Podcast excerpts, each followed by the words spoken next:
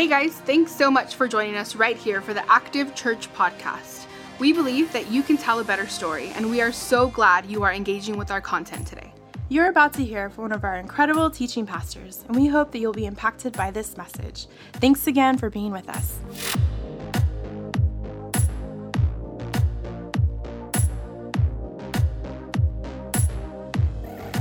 When Tiff and I, my wife and I, when we first met, when we were dating, we introduced each other obviously to our families. And it was surprising how different our families actually were. Like, specifically, how different our families partied. because family parties for me were very different than family parties for Tiff. Like, family parties on my side of the family were typically 10 to 15 people. It was like immediate family.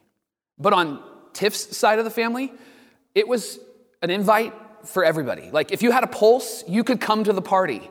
And everybody had the same first name. They were either aunt or uncle. And I realized that they weren't related by blood, it was just a respect thing. They were aunt and uncle. At my family parties, we, we would laugh and we would have a good time, but I think the decibel level got to about two. But at Tiff family parties, they were at jet engine decibel level. Like they would laugh and they would sing and they would celebrate. They're Italians, and so they were loud and boisterous. And at Mike family parties, we would hang for maybe like an hour and a half, maybe an hour 45 if we were pushing it, and then we would go home after that and be able to relax. But at Tiff family parties, you had to take a vacation day in order to hang out all day with the family, and that was expected of you. When Tiff and I met our families, when we got introduced to our families, it was like a culture shock. And I use that word intentionally because every family has a culture. Your family does, and my family does, and Tiff's family did. And now that Tiff and I are married, we are building a culture. The word culture actually carries with it some significance. Here's a definition for us culture is how we do things. Culture is what we value, it's how we behave. Culture talks about our non negotiables. Culture is something that is spoken and unspoken in our families and in our homes because sometimes we state it and we clarify it and we talk about it. This is so that everybody understands. But there are times where we don't talk about it at all and we just assume that everybody knows and that everybody's going to do what is assumed in our homes. And again, your family has a culture and my family has a culture. There is a way in which you do things and in which I do things. And maybe you're aware of it. Maybe you've talked about it with your husband or your wife, with your boyfriend or your girlfriend, with your kids, with your family. Or maybe you're not aware of it. Maybe it's unspoken. But here's the thing that I want you to know you are creating it and you're building it and you're moving it forward, whether you are intentional about it or not. Now, here's why this culture conversation is so important for us today at Active. Over the last few weeks, we've been talking about honor and how honor is the way forward in our family. Like, if we're gonna build a better future for our family, we need to do this all together now. And honor is the way that we build a better future. And we've been talking about how honor actually shapes and influences all of our relationships. Here's the definition we've been running with honor is the recognition of value, contribution, and importance. In Romans, a letter that Paul writes to Christians in Rome, he put it this way that we are to be devoted to one another in love, that we are to honor one another above ourselves, above yourself, above myself. Our conviction, and Paul's conviction, is that honor is how love is expressed in our family. Like if we want to love each other, honor is the expression of that love. And so the last few weeks we've been talking about how we can be really thoughtful and really intentional and maybe even strategic in how we honor each other. We talked about honor in relationship, honor in marriage, honor from a parent to a child, from a child to a parent. Which brings us to today, and I just want to give you a warning. This is an important warning for every family. And here's the warning that the culture that you have created and are building, whether intentionally or unintentionally, that culture will always win. Now, Peter Drucker is a management consultant and a writer who is a leading expert on creating and building culture. And he's studied organizations and businesses and even families. And his conviction is that everybody is creating and building a culture. And there was one thing in his study, in his interactions with people, no matter the dynamic, especially in family, there was one thing that he realized was the same for everybody. And it was this that the culture you're building will eat your strategy for breakfast. And here's what he means by that that you can strategize and be intentional all you want, but your culture will always show up. Like in our families, we can strategize to give and receive honor, but our culture, if it doesn't value honor, our culture will eat honor for breakfast. This is why you and I and our families can't just plan to be honorable, can't just talk about being honorable. Honor must be something we value in our family if we're going to create a healthy family culture. Like, this is the thing that we have to commit to. We cannot negotiate this. And if we do value honor, we will tell a better family story. Drucker goes on and he writes about what happens in organizations and businesses when the culture is unhealthy. He writes that people don't just quit on companies or quit on leaders, most people quit on culture. Maybe that's why you've been so frustrated with your spouse. Maybe that's why you've been so frustrated with your significant other. Maybe that's why you don't look forward to coming home. Because it's not just about them, but it's about all of you and the culture that you've built. And you're not sure exactly why you're frustrated or why you're upset or why it's irritating or why it's not working. But maybe today you realized maybe the culture that we're building is actually really unhealthy. And that's why I'm really frustrated or that's why they're really upset. So let's change that narrative today. Let's build a better family culture today. I want to take you to some words that Jesus shared. And these words are powerful and they're honest and they're convicting and they come right at you. Like, I like these words because it's Jesus saying, here's the best way forward. Here's the command from the heart of God. And what he says today will actually prevent family drama. What he says today will actually help us to build healthy and holy relationships in our families. And here's the, here's the best part it'll actually benefit your business relationships and it'll benefit your friendships as well. So I want to take you through what Jesus actually has to say about culture. And so we got to go backwards before we can move forward. So I want to walk you through what Jesus said. I want to talk it through. And then we'll talk about how this impacts our family and the culture that we're building. So if you have a Bible with you or the Bible app on your phone, I want to invite you to turn to Matthew's letter in the New Testament of the Bible, Matthew chapter 5, and we're going to start in verse 21. And Matthew's writing down these words of Jesus. And here's what Jesus has to say You have heard that it was said to the people long ago that you shall not murder, and anyone who murders will be subject to judgment. But I tell you that anyone who is angry with a brother or a sister will be subject to judgment. Again, anyone who says to his brother or sister, Raca, is answerable to the court. And anyone who says, you fool, will be in danger of the fire of hell.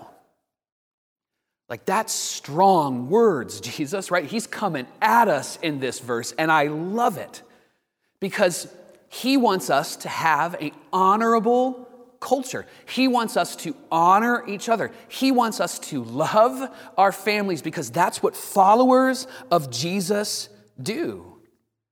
And what he talks about here, can you relate to? Like, doesn't it feel like sometimes our families are just filled with anger and threats? Maybe you have a question like, wait a second.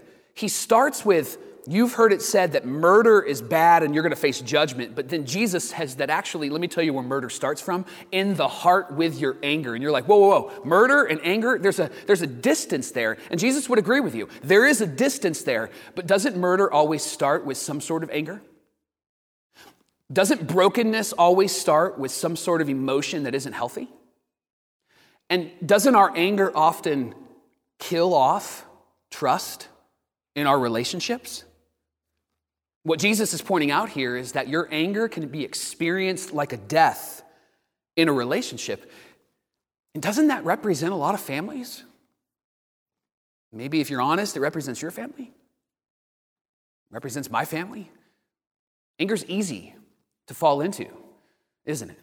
I think that's why Jesus comes so hard with this conversation about anger. And I love the example he uses here. He, he gives us a word in their language because he's speaking to that audience. And so maybe we don't quite understand what he's saying here, but this word actually helps us to understand the depth of what Jesus wants us to know. The word he shares here is hraka. Hraka is a word that's defined this way to feel disregard for someone, or to believe that they are against you. Now, remember, these are Jewish people who spoke the Hebrew language, and this word actually represents the Hebrew language in a very significant way because when you say this word, you say it and it stirs up saliva in your mouth. Say it with me. It's hraka, hraka, right? Like, and now all of a sudden you have all of this saliva in your mouth.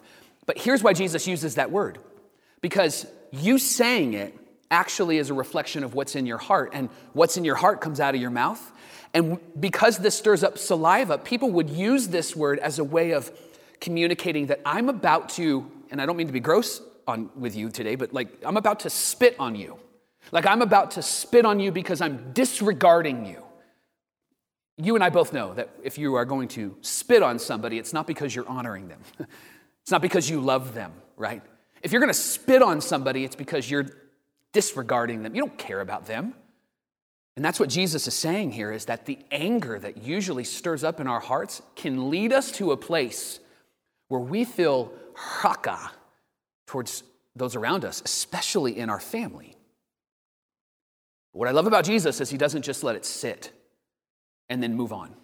He actually gives us a way forward. In verse 23, Matthew writes this Therefore, in light of what Jesus just said, Jesus goes, So if you're offering your gift at the altar, and right there you remember that your brother or sister has something against you or you have something against them, listen to his instruction. Leave your gift right there in front of the altar. First, go and be reconciled to them, and then come back and offer your gift. This is why we believe that what Jesus is talking about is he's talking about our heart. He's talking about what's going on inside of us before it actually overflows outside of us.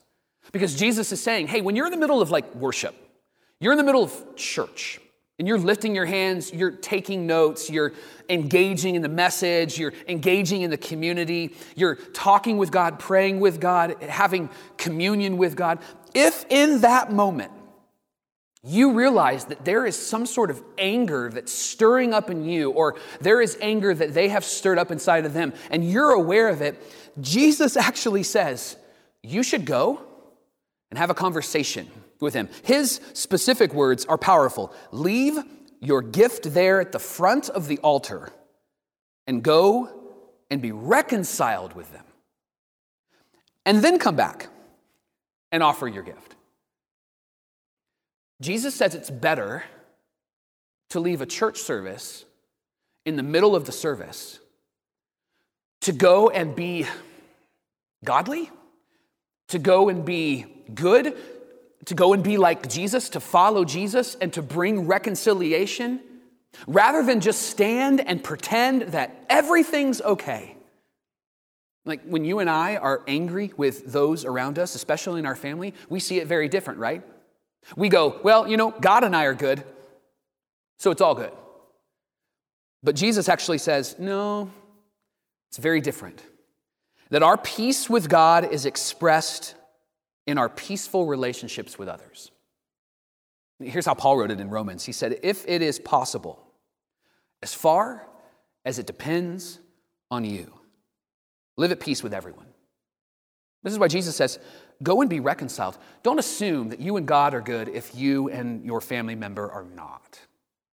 Because if God is at work in you, you're going to do whatever you can, as far as it depends upon you, to reconcile with them. That doesn't mean it's going to be fixed or solved. It doesn't mean you have to fix it or solve it.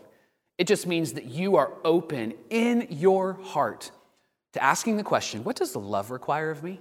What does honor require of me? This is, this is so good and so essential for our relationships with our families as we follow Jesus. And here's why because typically, when we're angry, what do we do? We don't go to them. You know who we go to? We go to someone who knows them and we talk about them with that someone that knows them, don't we? We do this in relationship, we do this in friendship, we do this in our families. We don't go directly to them. And, and you know what we do when we go to this other person? We say things like, Can you believe what they said to me? Can you believe how they treated me? Can I just call time out for a second? I am over having a conversation with someone who has had a conversation with someone about me and about how they haven't come to me, they went to someone else. Are you with me? Are you done having conversations with someone that is not part of the issue or not part of the problem? Or maybe you're not even aware of the issue or the problem, but someone comes and says, Yeah, they were really upset with you. And you're like, well, how come they didn't talk to me? I, I feel like I'm a nice guy, right? I feel like I'm a compassionate guy. Maybe you felt the same way, especially in the family. Wait, what? My son or my daughter, they, they were upset with me? My wife or my husband, they were mad at me? What, what happened? Aren't you just over that? Because I'm over that. And listen, that's not just like a teenage high school thing, like maybe you've said, I'm over the high school drama. Listen, there are adults that practice what high schoolers and junior hires get blamed for. The truth is, we do this all the time. And the scriptures are very clear about what we should do. In fact, here's what Paul writes in this letter called Galatians, in Galatians chapter 5, verse 20. He says, The acts of the flesh are obvious. Now, acts of the flesh is a really fancy way of saying it's obvious when it's not of God. It's obvious when the Spirit of God is not leading somebody. And then he gives a list, and a part of that list are these three words discord, dissensions, and factions. Now, these are strong, strong words in Galatians. Strong words from Paul. Here's what they mean discord is a lack of harmony. Harmony is when things are working together. Harmony are when, when hands clasp together. And discord does whatever it can to disrupt harmony. You ever heard like a great orchestra? and then maybe somebody like hit a wrong note or somebody wasn't following the orchestra leader and you could tell like it was it was just a bit not not so much maybe for like the, the regular person but maybe you're musically inclined you could tell like they're just a bit behind the beat that's lacking harmony discord tries to stir that up and then discord leads to dissensions dissensions is bitter disagreement not just disagreement but bitter disagreement. It's chaka disagreement. I am so mad at you for taking an opposite position that I'm now going to attack your dignity and your humanity. I may not say that out loud, and I may not feel that out loud, and I may not express that out loud, but it's certainly something that's in my heart. That's what dissensions does. It says, I can't believe you disagree with me, and so I'm coming at you. And dissensions lead to factions us versus them how you vote versus how I vote, how you see the world versus how I see the world. And suddenly, it's all about the topics we're talking about instead of the person that we're interacting with. And this is how a lot of families can behave, right? This is why Jesus talks about it and why Paul talks about it. And it's why Jesus goes, Hey, I got a solution, Son of God in the flesh, here for you humble servant, here's what you should do. You know what you should do? You need to go and be reconciled with them. Like when you talk about it, you should talk about it with them. When they make you angry, you should tell them that they have made you angry. When they hurt you, you should share why it hurt.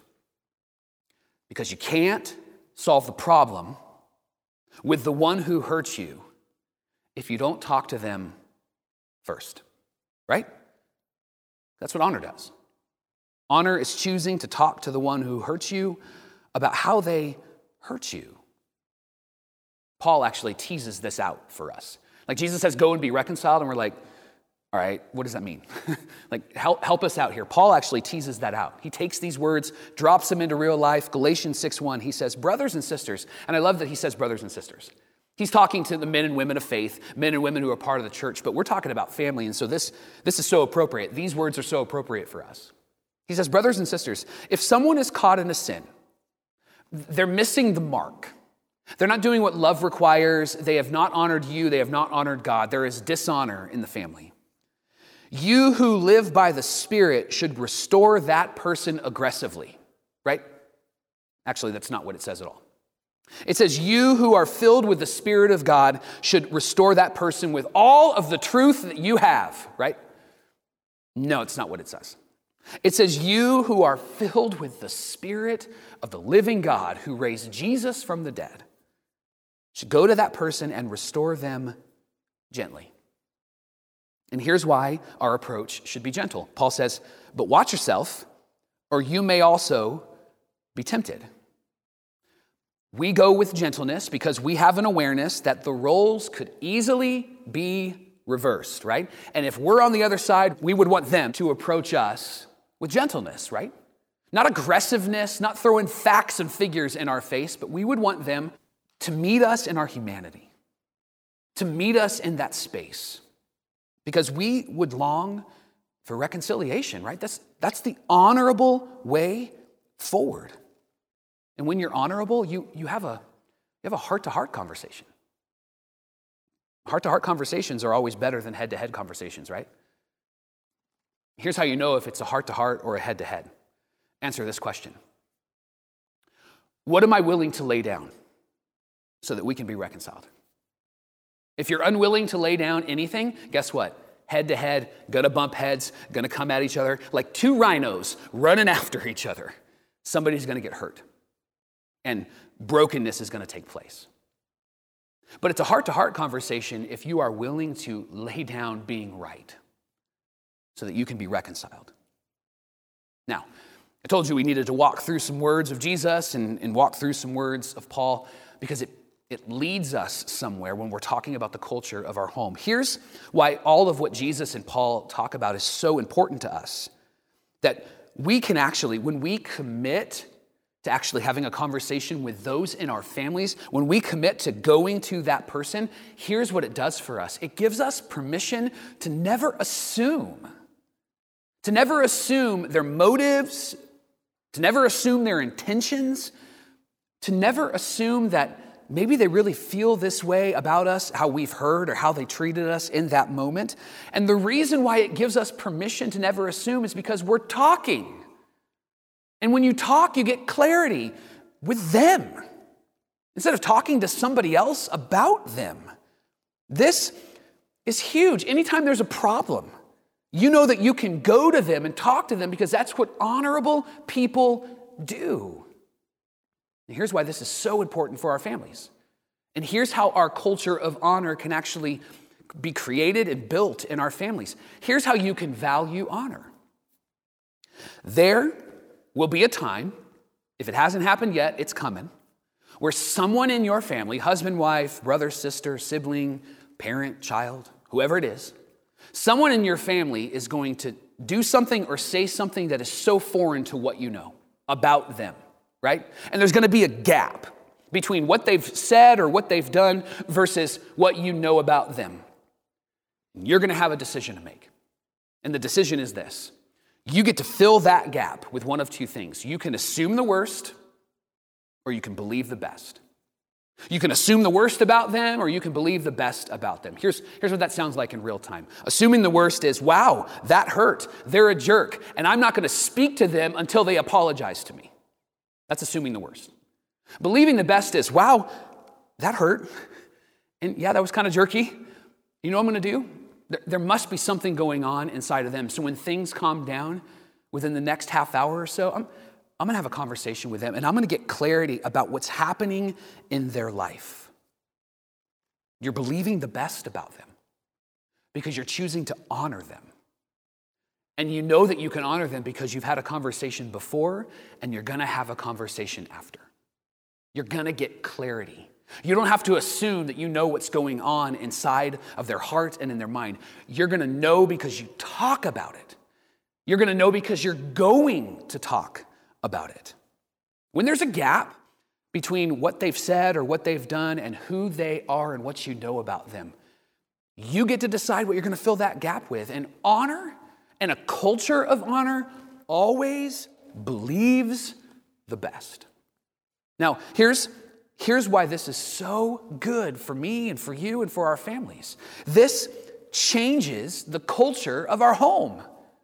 Because now we don't have to assume that maybe there's something going on, or maybe they really don't like me, or maybe they want a divorce, or maybe they don't want to listen, to, maybe they just want to be rebellious, or maybe they don't want to go to church, or maybe they don't love Jesus. We don't have to even go there because we're committed to talking about it. You know, like Jesus said.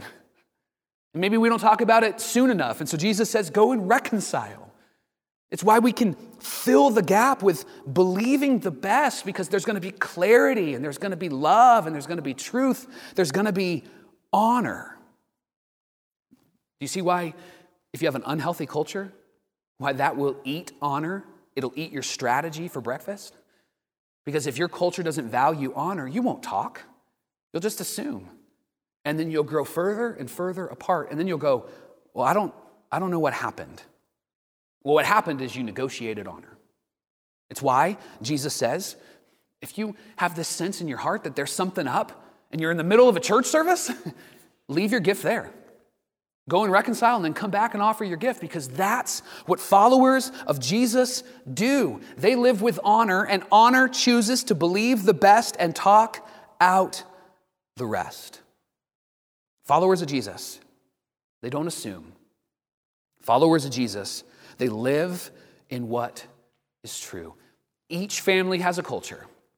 Yours does, mine does, Tiff and I are building a culture. We had a culture from the family that we came from. We've taken the good of that culture and we've left out the bad of that culture. All families have a culture that we're creating. And we're either building it or we're allowing it.